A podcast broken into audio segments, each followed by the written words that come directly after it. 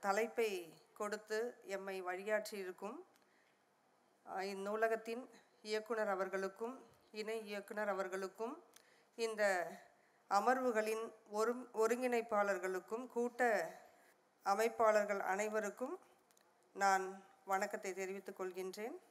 இந்த தலைப்பு தமிழ் கவிதைகளில் ஆண்மைய நோக்கு. ஆண் ஆண்மை என்ற இந்த சொல்லாடல்கள் ஆளுமை என்ற வார்த்தையை முன்வைத்து உருவாகி இருக்கின்றது. இந்த ஆளுமை பண்பு என்பது எப்பொழுது தாய்வழி சமூகமானது மாறி நில உடைமை சமூகம் என்று ஒன்று உருவாகிறதோ அப்பொழுதுதான் ஆணாதிக்க சிந்தனை தோன்றியது என்று அனைவருமே கேள்விப்பட்டிருப்போம். அந்த காலத்தில் ஆளுமை என்பதுதான் ஆண்மை என்ற ஒரு பதமாக மாறியிருக்கின்றது என்பதை நான் கவனப்படுத்துகின்றேன். தமிழ் கவிதைகள் என்று சொன்னாலே இரண்டாயிரம் ஆண்டுகள் பாரம்பரியம் கொண்டது நம்முடைய மொழி. அதுவும் உரைநடையெல்லாம் பிற்காலத்தில் வந்தது.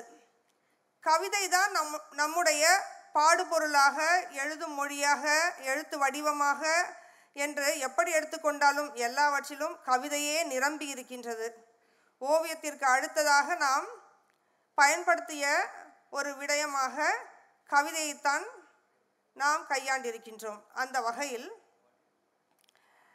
சங்க இலக்கிய காலம் தொட்டு இக்காலம் வரையும் எப்படி இந்த ஆண் மைய பார்வையானது இருந்திருக்கின்றது என்பதை ஒரு பருந்து பார்வையாக பார்த்து செல்லலாம் என்று நான் நினைக்கின்றேன். சங்க இலக்கியம் என்று எடுத்துக்கொண்டால் அதிலும் குறிப்பாக ஆண்கள் பெண்கள் இருபாலாரும் அதில் அதிகம் எழுதியிருக்கின்றார்கள். பரவலாக கேள்விப்பட்டிருப்போம். தற்காலத்தைப் போலவே அதிக எண்ணிக்கையில் எழுதியவர்கள் சங்க காலத்தில்தான் இருந்திருக்கின்றார்கள் குறிப்பாக பெண்கள்.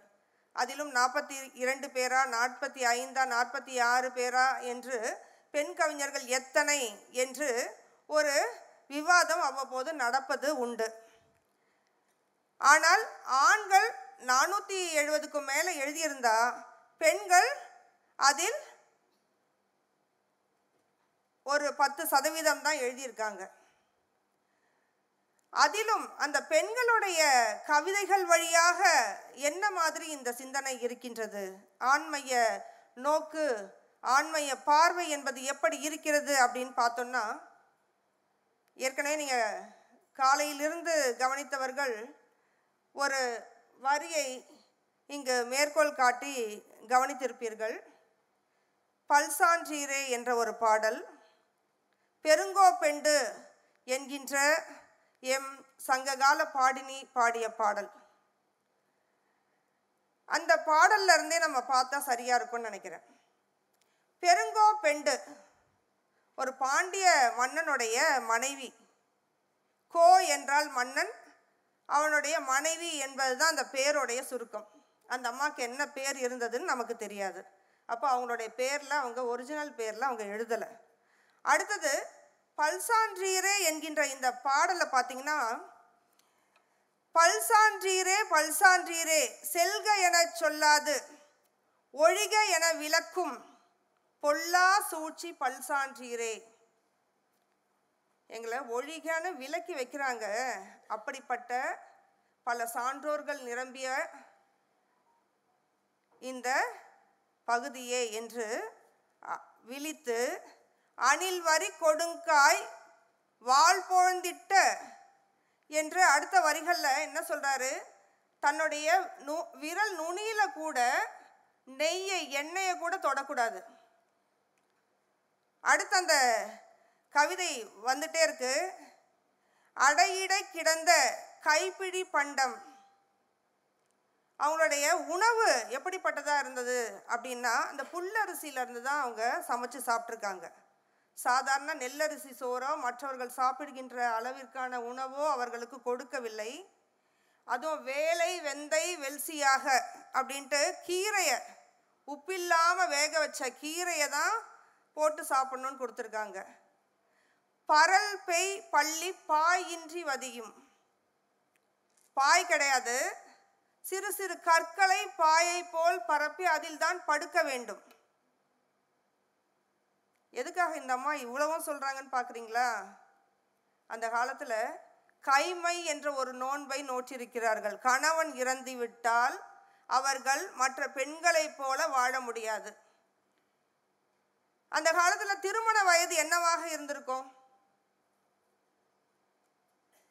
இலக்கிய இலக்கியம் சொல்லுகின்ற ஆதாய தகவலின்படி நமக்கு ஒரு பன்னிரெண்டு பதிமூன்று வயது. அதுக்கு மேலெல்லாம் வயசு தள்ளியெல்லாம் கல்யாணம் பண்ணலை. அப்போ சிறிய வயதில் கல்யாணம் செய்கிறாங்க கணவன் விரு இறந்து விட்டால் கைமை நோன்பை கண்டிப்பாக அவர்கள் நோற்றாக வேண்டும். அப்போ அவங்களுக்கு எண்ணெய் வச்சுக்க முடியாது சரியான உணவு கிடையாது பாய் கிடையாது. என்னதான் குளிர்காலமாக இருந்தால் கூட அந்த கல் கூழாங்கல் மாதிரி பொறுக்கி போட்டு அதில் தான் படுக்க வைக்கிறாங்க. இதெல்லாம் சொல்லிட்டு அந்த அம்மா சொல்கிறாங்க யார் அவங்க? பாண்டிய மன்னனுடைய மனைவி பெருங்கோ பெண்டு. அவங்க சொல்கிறாங்க கருங்கோட்டு ஈமம் நுமக்கு அரிதாகுக எமக்கு எம் பெருந்தோல் கணவன் மாய்தன அரும்பு அற வள்ளிதழ் அவிழ்ந்த தாமரை. தாமரை அழகா அரும்புல இருந்து அப்படியே மலர்ந்தா எப்படி இருக்கும்? அதுபோல என்னுடைய கணவனுக்கு ஈமச் சடங்கு நடத்துகிறார்கள். அங்கே தீ மூட்ட போகிறாங்க அந்த தீ மூட்டிய இடம் எனக்கு அப்படியாகத்தான் இருக்கிறது. ஒரு தாமரை தடாகமாக இருக்கிறது. அதில் நான் வீழ்ந்து என்னை மாய்த்து கொள்ளப் போகின்றேன் என்று தீயும் ஓரற்றே என்று அந்த தீயும் தாமரை குளமும் எனக்கு ஒன்றுதான் என்று சொல்லி முடிக்கின்றார்.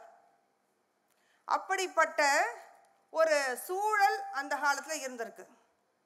இப்போ நம்ம பாரம்பரியமாக காலகாலமாக நூற்றாண்டுகளாக எப்படி இருந்திருக்கின்றோம் என்பதற்கு இதைவிட வேறு பாடல்கள் உண்டா? சதி என்பது ஏதோ ராஜஸ்தானில் நடந்துருச்சு வட மாநிலங்களில் நடந்துருச்சு அப்படின்னா இங்கே ஏன் ஒரு பெண் கவிஞர் இப்படி எழுதியிருக்க போகிறார்கள்.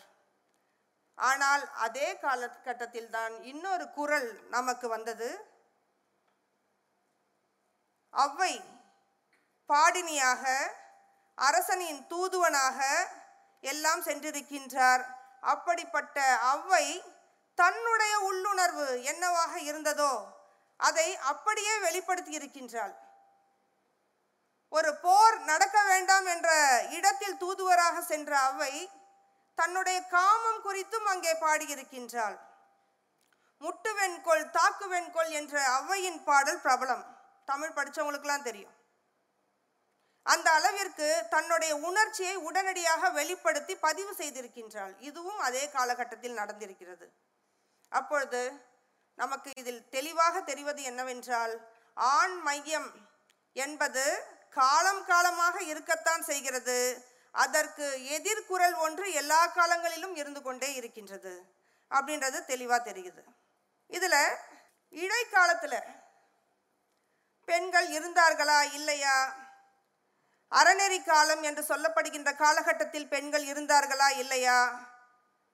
இல்லை ஆண்கள் மட்டுமே எழுதினார்களா? அந்த காலகட்டத்தில் ஆண்மைய பார்வை என்பது எப்படி இருந்தது அப்படின்னு பார்த்தோன்னா சங்க காலத்தோடைய நிலையை நம்ம இப்போ பார்த்துட்டோம்.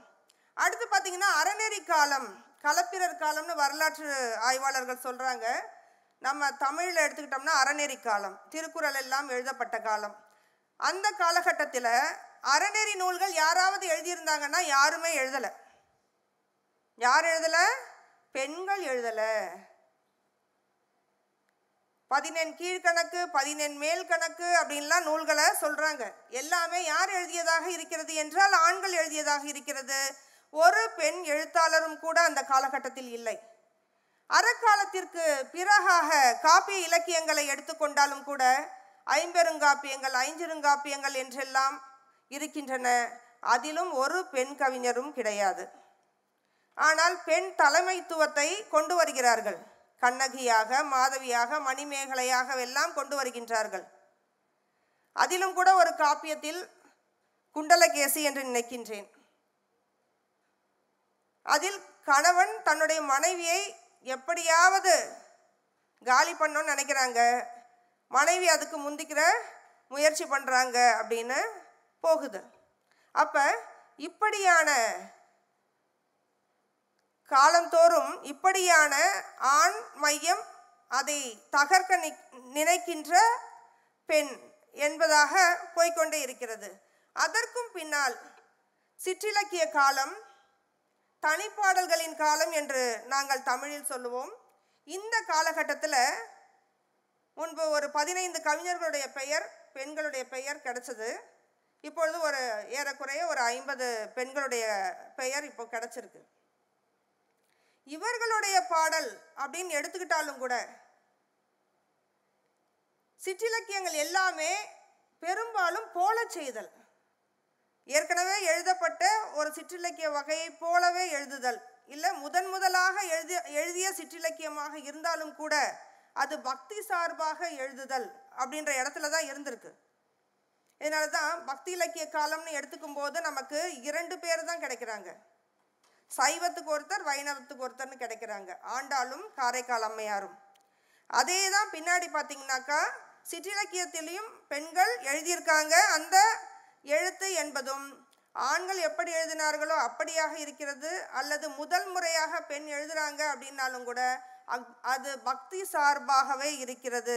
அதனால் தானோ என்னவோ இன்று வரையிலும் நமக்கு கிடைத்த நூல்கள் என்றால் அது பக்தி சார்பான நூல்களாகத்தான் அந்த இடைக்கால நூல்கள் இருக்கின்றன.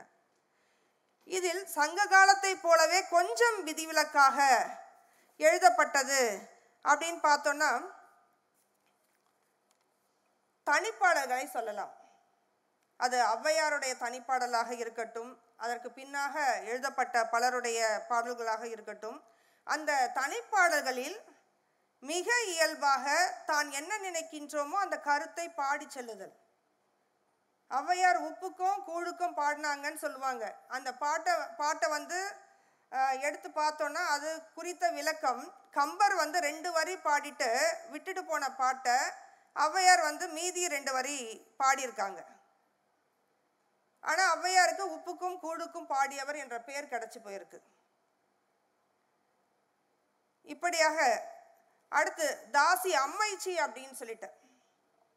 தாசி என்ற அடைமொழியோடு குடும்ப பெண்கள் அதற்கு எதிரானவர்களாக இந்த சமூகம் நமக்கு வைக்கிறது. பரத்தையர் தாசி என்ற பெயர்கள் எல்லாம் இங்கே வச்சிட்டு இருக்கோம் அப்படிப்பட்ட சமூகத்தில் இருந்த அம்மைச்சி ஒரு பாடலை பாடுறாங்க. பெருமாள் திருநலை பேயாக்கவென்றோ என்று தொடங்குகின்ற அந்த பாடலில் அவங்க என்ன சொல்கிறாங்க கடுமையாக பார்ப்பனர்களை திட்டுறாங்க. அதுவும் எங்கே? காஞ்சிபுரம் கோயில் பார்ப்பனர்களை திட்டுறாங்க.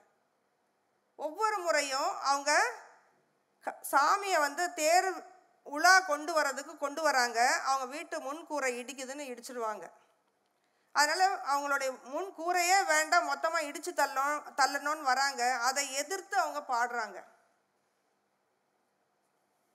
வரும் ஆண்டுதோறும் இந்த மாண்பா?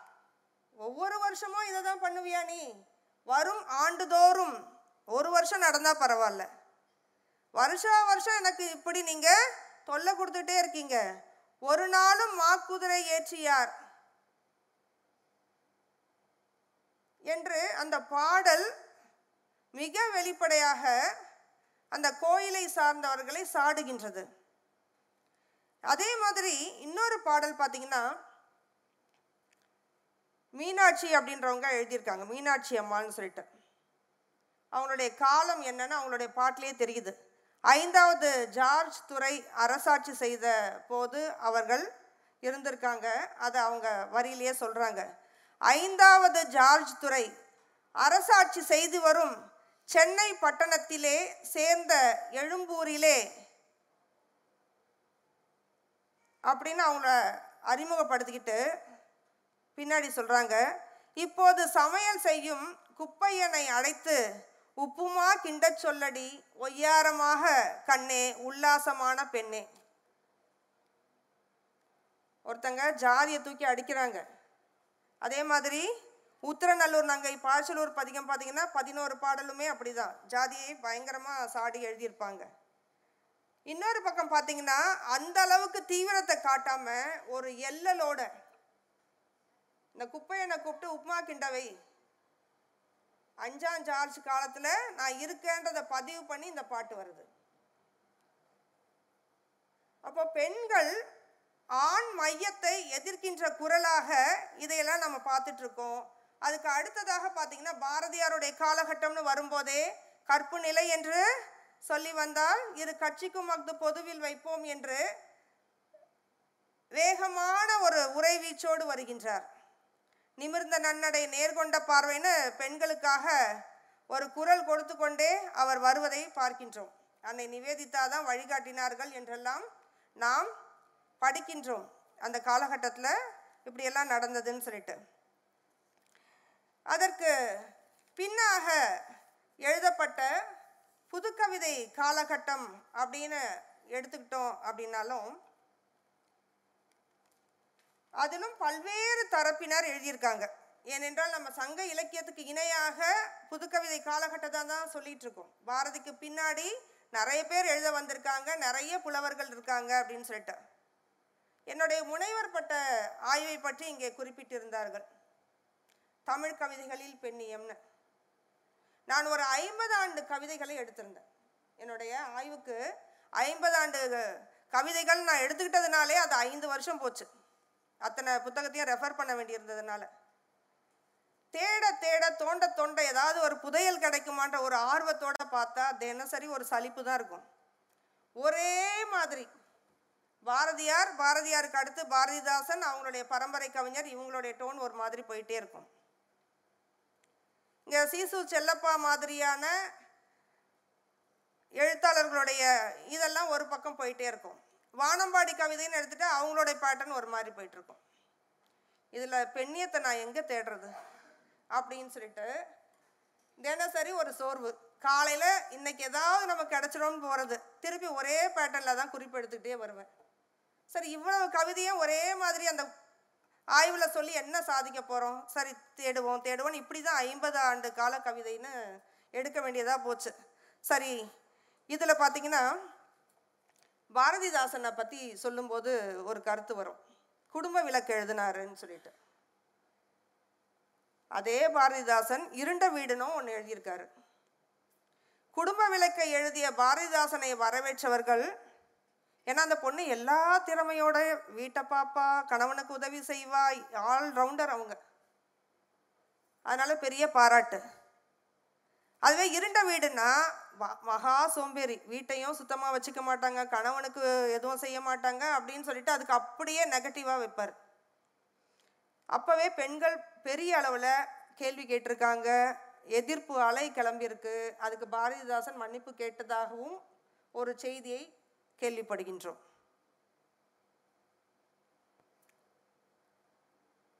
அப்போ பெண் என்றால் எப்பொழுதும் குடும்பத்திற்கும் வெளியிலும் உழைத்து கொண்டே தான் இருக்க வேண்டுமா? அப்போ ஒரு பெண்ணை எதுக்கு நீங்கள் சோம்பேறியாக காட்டி அந்த குடும்பமே ஒன்றும் இல்லை அப்படியே இருளோன்னு இருக்குது வீடுன்னு சொல்லுவாங்க பார்த்தீங்களா பேச்சு வழக்கில் அந்த மாதிரி ஒரு இருளோன்னு ஒரு வீட்டை காமிக்கிறாரு. அப்போ ஆண் மைய போக்கு என்பது கவிஞர்கள் தெரிந்தோ தெரியாமலோ அவங்க மனசுக்குள்ளே இருக்கிறது தானே வெளியே வரும். எழுதிடுறாங்க. அவங்களுக்கு தான் என்ன எழுதுகின்றோம் என்பதுடைய தெளிவு இல்லாமல் எழுதினாலும் எழுதி முடித்ததுக்கப்புறம் தான் நம்ம ஆய்வு செய்கிறோம். அதுக்குள்ளே உண்மையிலேயே ஆண்மைய போக்கு இருக்கா? அல்லது பெண்களுக்கான குரலாக இருக்கா? இல்லை ஒரு சமநிலையில் எழுதுகிறாங்களா அப்படின்னு சொல்லிட்டு. இதில் பெண் மொழி என்ற ஒரு பகுதியை நான் எடுத்து பார்க்கும்பொழுது பல சொல்லுக்கு பெண்பால் சொல்லுக்கு ஆண்பால் இல்லை. கேள்விப்பட்டிருப்பீங்க. என்னோட ஆய்வேட்டில் நான் ரெண்டாயிரத்தி ஒன்றில் பயன்படுத்தியிருந்தேன். விதவை இருக்குன்னா விதவன் கிடையாது. இப்படி பல சொற்கள் வெறும் ஆண் நோக்கில் மட்டும் இருக்கக்கூடிய சொற்கள். பெண்ணுக்கு கிடையாது பெண்ணுக்கான சொற்கள் ஆணுக்கு கிடையாது அப்படின்னு சொல்லிட்டு ஒரு போக்கு இருப்பதை பார்க்கின்றோம். இதில் ஒரு சில கவிதைகளை நான் சொல்லலான்னு பார்க்குறேன். சந்தான பாரதியோட சுத்தானந்த பாரதியோடது. சுத்தானந்த பாரதியோடைய கவிதை ஒன்று. தீரர் விளைவதும் பெண்ணாலே கலை செல்வம் செழிப்பதும் பெண்ணாலே. அவரோடதே இன்னொரு தொடர்ச்சி. ஆணை பூரணமாக்கும் அருளே உண்மை பெண்ணென்று உரைத்திடலாம். மாதெனக் காண்பது மகாசக்தி விளக்கம். அவளே வீட்டின் அரசியாவாளே அவளே வாழ்வின் ஆனந்தமாமே. ஆரம்பம் கடந்த நூற்றாண்டுடைய ஆரம்பத்தில் நான் தேடின கவிதைகள் இந்த வகையறாவாக தான் இருந்தது. அதுக்கு அடுத்து பாரதிதாசன் ரொம்ப விழிப்புணர்வோடு எழுதினாருன்னு சொல்லிட்டு அவருக்கு பெரிய கிரெடிட் வந்துட்டு இருக்க போது ஆடை அணிகலன் ஆசைக்கு வாசமலர் தேடுவதும் ஆடவர்க்கு சேவித்து இருப்பதும் அஞ்சுவதும் நாணுவதும் ஆமையைப் போல் வாழுவதும் கெஞ்சுவதுமாக கிடக்கும் மகளிர் குலம் மானிட கூட்டத்தில் வழிவற்ற ஓர் பகுதி என்று பாடிய பாரதிதாசன் தான் பின்னாடி இருண்ட வீட்டிற்கும் வி- விளக்கம் கொடுக்க வேண்டியவராக மாறிப்போனார் அப்படின்னு பார்க்குறோம். அதற்கும் பின்னாடி சில கவிஞர்கள் எடுத்து பார்த்தோம் அப்படின்னா அது இன்னும் வேற ஒரு பேட்டர்னில் இருக்குது கட்டிய ஓர் மணவாளன் கட்டையிலே சென்ற பின்னர் சட்டியுடை பட்டது போல் சாக்கடையில் வீழ்ந்து விட்டேன். இந்த மாதிரி வகையறாவாக போயிட்டுருக்கு. அதனால் என்னடா அது அப்படின்னு சொல்லி திருப்பி நவீன கவிஞர்கள்னு சொல்லப்படுறவங்கிட்ட வருவோன்னு வந்தேன். அப்போ ஒரு கவிஞர் எழுதுறாரு பார்வை கணைகள் பட்டு கிழிந்த பழைய ரவிக்கை கந்தல். அவள் வேர்வை மணக்கும் மார்பின் சரிவை மூடும் சேலை பந்தல். பெண்ணுக்காக எழுதுறாங்க. சரி நம்ம தேடுறது பெண்ணியம். பெண்ணுன்னு எங்கே வந்துட்டாலும் நம்ம ரெஃபரன்ஸ் பார்த்து தான் ஆகணும். சரி. அதுக்கு அடுத்து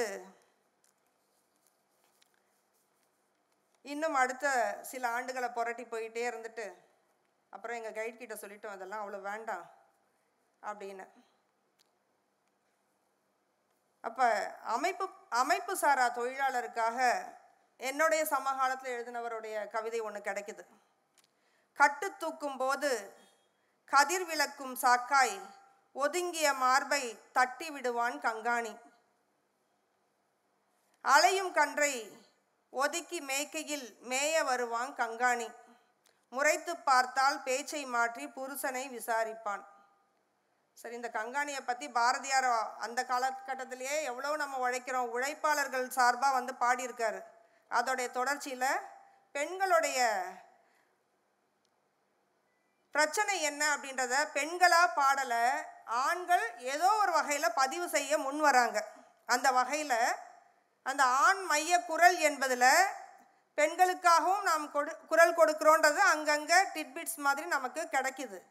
சரி அப்படின்ட்டு. அதுக்கு அடுத்ததாக பெண்கள் எழுதவில்லையா அப்படின்ற இடத்துக்கு தேட ஆரம்பிக்கும்போது வைமு கோதை நாயகி இதே அரங்கில் பொன்மாலை பொழுது நிகழ்ச்சியில் அவங்கள பற்றி விரிவாலாம் பேசியிருக்காங்க. வைமு கோதைநாயகி அம்மாள் அப்படின்னு சொல்லிட்டு ஆயிரத்தி தொள்ளாயிரத்தி இருபத்தஞ்சில் ஜெகன்மோகினி என்ற இதழை நடத்தியவர் நூற்றி இருபத்தி ஐந்துக்கு மேற்பட்ட நாவல்களை எழுதியிருக்கின்றார். அந்த காலத்திலேயே பல நூல்களை எழுதியிருக்கின்றார். ஆனால் அவர் ஜெகன்மோகினி என்ற ஒரு இதழை நடத்துவதற்கு காரணம் என்ன அப்படின்னு பார்த்தோன்னா அவர் ஒரு பத்திரிகையில் வேலை செய்கிறாரு அந்த பத்திரிகை முதலாளி அவங்க எழுதுனதை பிரசுரிக்க விடமாட்டேன்றார். வடுவூரார்னு பேர் அவர் வந்து விடமாட்டேன்றார். இந்த அம்மாவும் அதுக்கு நான் கொண்டு வந்து தான் ஆவேன். தான் வேலை பார்க்கின்ற இதழில் தான் எழுதுவதற்கு உரிமை வேண்டும் என்று கேட்குறாங்க அது கிடைக்கல. அப்போ தான் அவங்க என்ன பண்ணுறாங்க வடுவூராரோட சண்டை போட்டுட்டு வெளியே வந்து ஜெகன்மோகினி ஆரம்பிக்கிறாங்க. தொடர்ந்து பல பெண்கள் எழுதுவதற்கான ஒரு வாய்ப்பை அந்த இதழ் கொடுக்கின்றதுன்னு பார்க்குறோம் அவங்கள பார்த்து இன்னும் சில பத்திரிகைகளை பெண்கள் நடத்துகின்ற அளவுக்கு அந்த காலம் வந்திருக்கு அப்படின்னு. சரி புதுக்கவிதைன்னு ஆரம்பிக்கும்போது சித்தி ஜுனைதா பேகம் பற்றி ஆ வெண்ணிலா ஒரு பெரிய கட்டுரை எழுதி பிற்காலத்தில் வந்தது. ஈர் இரா மீனாட்சி திரிசடை போன்றவர்களுடைய கவிதைகள்லாம் எனக்கு கிடச்சிது. அதில் அவங்க எழுதிய கவிதையுடைய நோக்கம் என்னவாக இருந்ததுன்னா திருமண முறை அந்த தாலி கட்டுறதெல்லாம் பெரிய வேலி பூட்டினது போல் ஒரு இரும்பு கம்பியை கழுத்தில் மாட்டி விட்டது போல் பெரிய அவசியாக இருக்குடா அப்படின்றத கவிதைக்குள்ளே அப்படி சொருகி எழுதி வச்சுருந்தாங்க. இப்படியா இவங்களுடைய கவிதைகள் இருக்குது இப்போ நான் வந்து என்ன பண்ண வேண்டியிருந்தது? இந்த ஐம்பது வருஷத்துக்கு மேலே இன்னும் நீட்டிக்கிறதுக்கான காலம் இல்லை. பெருந்தேவி ஒரு பக்கம் எழுதிக்கிட்டு இருக்காங்க குட்டிரேவதி எழுதுகிறாங்க சுகிதராணி எழுதுகிறாங்க இவங்களோடதெல்லாம் வ- வந்துக்கிட்டே இருக்குது அதனால் பெண் கவிஞர்களை மாத்திரம் தனி ஆய்வுக்கே உட்படுத்தலாம் அப்படின்ற குறிப்போட ஏன்னா இந்த கேட்டகரியோட கொண்டு வந்து அவங்கள மொத்தமாக போட வேண்டாம் அப்படின்னு சொல்லிட்டு அந்த குறிப்போடு என்னுடைய ஆய்வை அந்த இடத்துல முடிச்சுக்கிட்டேன். ஐம்பதாண்டு கவிதையில் எனக்கு கிடைத்தது பெரும்பான்மையும் ஆண்மைய பார்வைதான். அதே நேரம் ஆண்கள் பெண்களுக்காக குரல் கொடுத்திருக்கின்றார்கள். பெண் சிசு கொலையிலிருந்து சதியிலிருந்து வயிற்று கருவிலேயே பெண் குழந்தையை அழிப்பதை எதிர்க்கிறது. இந்த மாதிரி விஷயங்களுக்கு எல்லாமே பல கவிஞர்கள் குரல் கொடுத்துருக்காங்க. அப்படிப்பட்ட கவிஞர்களுடைய பாடல்களை எல்லாமே நான் குறிப்பிட்டு அந்த இடத்தோட நான் வந்து என்னுடைய ஆய்வை முடிச்சிருந்தேன். நான் ஆய்வை முடித்த அந்த காலகட்டத்தில் ஹெச் ஹெச்ஜி ரசூல் அப்படின்னு ஒரு கவிஞர். அவர் இப்போ இல்லை. அவருடைய கவிதை ஒன்றை வெளியிட்டு அது துண்டு பிரசுரங்களாக அவர் வந்து பல இடங்களில் அந்த கவிதை கொடுக்கப்பட்டதுனால திடீர்னு ஊர்விளக்கம் செஞ்சுட்டாங்க அப்படின்னு ஒரு செய்தியாக தான் நான் கேள்விப்பட்டேன். பின்னாடி அவருடைய புத்தகத்தையும் நான் படிக்க முடிஞ்சது. பயானில் கேட்டது திசையெங்கும் உலகை உய்விக்க வந்துதித்து ஒரு லட்சம் இருபத்து நான்காயிரம் ஒரு லட்சத்து இருபத்தி நான்காயிரம் நபிமார்கள் என்று சொல்லிக் கொண்டிருந்த போது இத்தனை இத்தனை செல்ல மகள் கேட்கிறா இத்தனை இத்தனை ஆண் நபிகளுக்கு மத்தியில் ஏன் வாப்பா இல்லை? ஒரு பெண் நபி கூட என்ற அந்த குரல் ஒரு வலுவான குரலாக எனக்கு ஒரு நம்பிக்கை அளிக்கின்ற குரலாகவும் இருந்தது. அதே காலத்தில் எனக்கு என்னோடு சக கவிஞராக பல இடங்களில் கவிதை வாசித்து கொண்டிருந்த நான் முத்துக்குமாரோடைய ஒரு கவிதை சுஜாதா அவர்களால் பாராட்டப்பட்டு பிரசுரமானது தூர் என்கின்ற கவிதை. அதையும் உங்களுக்கு இந்த இடத்துல நான் படிச்சுட்டு தூர். வேப்பம்பூ மிதக்கும் எங்கள் வீட்டு கிணற்றில் தூர்வாரும் உற்சவம் வருடத்துக்கு ஒரு முறை விசேஷமாக நடக்கும். ஆழ்நீருக்குள் அப்பா முங்க முங்க அதிசயங்கள் மேலே வரும். பழைய காலத்தில் இருக்கிறவங்களுக்கு தெரியும். கிணறு வச்சுருந்தவங்களுக்கு தெரியும். தூர் எடுக்கிறதுக்குனே ஒரு வட்டமாக பல கொக்கிகளோடு இருக்கும். அந்த முதல்ல அது பாதாள கொலுசுன்னு சொல்லுவாங்க எங்கள் பக்கம்லாம். அதை விட்டு முதல்ல எடுப்பாங்க. அதுக்கப்புறம் தான் ஆள் இறங்கி தூர் அள்ளுவாங்க. கொட்டாங்குச்சி கோலி கரண்டி துரிப்பிடித்த கட்டையோடு உள் விழுந்த ராட்டினம் வேலைக்காரி வேலைக்காரி திருடியதாக சந்தேகப்பட்ட வெள்ளி டம்ளர் சேற்றுக்குள் கிளறி எடுப்போம் நிறையவே. சேருடா சேருடா என அம்மா அதட்டுவாள். என்றாலும் சந்தோஷம் கலைக்க யாருக்கு மனம் வரும்? படைவென்ற வீரனாய் தலைநீர் சொட்ட சொட்ட அப்பா மேலே வருவார். கிணத்துல இறங்கிட்டு மேலே வரார். இன்று வரை அம்மா இதுதான் முக்கியமான இடம். இன்று வரை அம்மா கதவுக்கு பின்னிருந்து தான் அப்பாவோடு பேசுகிறார். கடைசி வரை அப்பாவும் மறைந்தே போனார். மனசுக்குள் தூர் எடுக்க.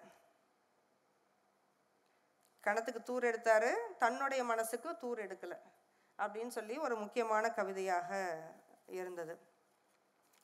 அதற்கு பின்னாகவும் நாங்களும் புதுக்கவிதை என்று எழுத வந்து பெண் எழுத்தாளர்கள் எழுத வந்த காலகட்டத்தில் போல செய்தல் போலவே எழுதிட்டு இருந்தப்ப ஒரு பிரச்சனையும் இல்லை.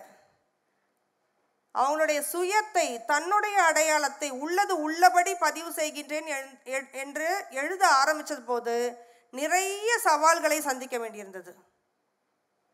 எங்கள் காலகட்டத்தில் சுகீதராணி மாலதி மைத்ரி குட்டி ரேவதி சல்மா என்று இவர்கள் எழுதிய காலகட்டம் பார்த்திங்கன்னா பல எதிர்ப்பு குரல்கள். பெண் மொழி என்று தான் வெளிப்படையாக பயன்படுத்த ஆரம்பித்த போது அதை உடல் அரசியல் என்று பிரகடனப்படுத்தக்கூடிய அளவுக்கு மாறிக்கிட்டு இருந்தது. கவிதாலாம் வந்து அப்போ பத்திரிகை துறையில் வேலை செஞ்சுட்டு இருந்ததுனால இந்த தாக்குதல்கள் தாக்குதல்கள் எப்படி நடந்துகிட்டு இருந்ததோ அதுக்குள்ளே அவங்களும் இன்வால்வ் ஆக வேண்டிய இடத்துலலாம் இருந்தாங்க. அதற்கு பின்னாக பெண்கள் எழுதுனா எதையும் பிரசுரிக்க முடியும் என்ற இன்றைய நிலைக்கு ஒரு பெரிய ஓப்பன் கேட் வந்து இவங்களுடைய காலகட்டத்தில் நடந்திருக்கு. உடல் அரசியலை முன்வைத்தார்கள். உடல் அரசியல் என்பது ஏதோ ஒன்று கிடையாது. அது பெண் எழுத்துக்கு பெண் கவிதைகளுக்கு துணை சேர்ப்பது என்ற ஒரு புரிதலோடு எழுதவும் ஆரம்பித்தாங்க அதை அதற்கு ஆதரவாகவும் எதிர்ப்பாகவும் பல கருத்துக்கள் முரண்கள் மோதல்கள் எல்லாம் இந்த தமிழ் சமூகத்தில் நிகழ்ந்தது. இந்த அடிப்படையில் என்னுடைய கவிதை இரண்டு கவிதைகளை நான் வாசிக்கின்றேன். பெண்ணியம் பேசுகிறேன். நான் பெண்ணியம் பேசுகிறேன். ஒருபோதும் துளி மனிதமும் அற்று என்னை உழைக்கச் செய்கிற உங்களின் முன் நான் பெண்ணியம் பேசுகிறேன். ஒரு தவணை முறை அன்பை கூட செலுத்த தயங்கும் நீங்கள் என் மீது நிகழ்த்தும் கொலைகளுக்கு எதிராக என் தீரத்தின் கூர்மையை செதுக்கி அன்பற்ற அதிகாரங்களின் மீது ஈட்டிகளை ஏவுகிறேன். வாசனை தைலங்களோடு நான் உலாவர அவாவும் உங்களின் சன்னிதானங்களுக்கு இடையே ஒரு நாளும் உழந்தாளிடப் போவதில்லை. உங்கள் கத்திகளை வீழ்த்தும் ஒரு யுத்தத்தை ஆர்ப்பாட்டமும் ஆரவாரமும் இன்றி நிகழ்த்துவேன். ரம்மியமான அரண்மனை என என் மீது கட்டி வைத்திருக்கும் கலாச்சார கூறுகளை சிதிலமாக்குவேன். வார்த்தைகளால் கட்டமைக்கப்பட்டிருக்கும் மொழியில் பெண்களுக்கேயான பிரத்யேக சொற்களை தகர்ப்பேன். அதே வீரியத்தோடு மேலும் சில சொற்களை கொண்டாடுவேன். கலாச்சார காவல் காக்கும் ஆன்மாவிற்குள் எரிகணைகள் தாக்கும் ஒளி எனக்கு கேட்கும். ஆங்காரத்தோடு குவியும் என் பற்களும் விரல்களும் முதுகுக்கு பின் நிகழ்த்தும் ஆயிரம் ஆயிரம் வஞ்சக சதிகளை போராடிச் சாய்க்கும். என் நிலத்தில் நீ வாழ்கிறாய் ஒரு நாளும் உன்னில் நான் இல்லை. என உணர்த்திய உங்கள் பொருட்டாய் என் தாய்மை திரும்பாது. அதன் ஜீவநதி சூழ்ச்சிகளுக்கு பலியாகாது. நான் பெண்ணியம் பேசுகிறேன் என் அணுக்களின் அந்திவரை இப்படியாக அந்த ஆண் மைய போக்குக்கு எதிராக பெண்கள் தங்களுடைய குரலையும் முழக்கத்தையும் வைக்க வேண்டிய ஒரு தேவை ஒரு உடைச்சல் ஏற்படுத்த வேண்டிய நிலை இருந்து அந்த நிலையை தாண்டி இன்னைக்கு பரவலாக எழுதி கொண்டு இருக்கின்றோம். இந்த நிலையில் கவிஞர் வெயில் அக்காவில் அக்காலின் எலும்புகள் அப்படின்னு சொல்லிட்டு தன்னுடைய அக்காக்களை குறித்தே தனியாக ஒரு தொகுப்பினை வெளியே கொண்டு வந்திருக்காரு. இன்னும் இது போல நிறைய விஷயங்கள் இருந்தாலும் நேரம் கருதி இத்துடன் நான் முடித்துக் கொள்கின்றேன்.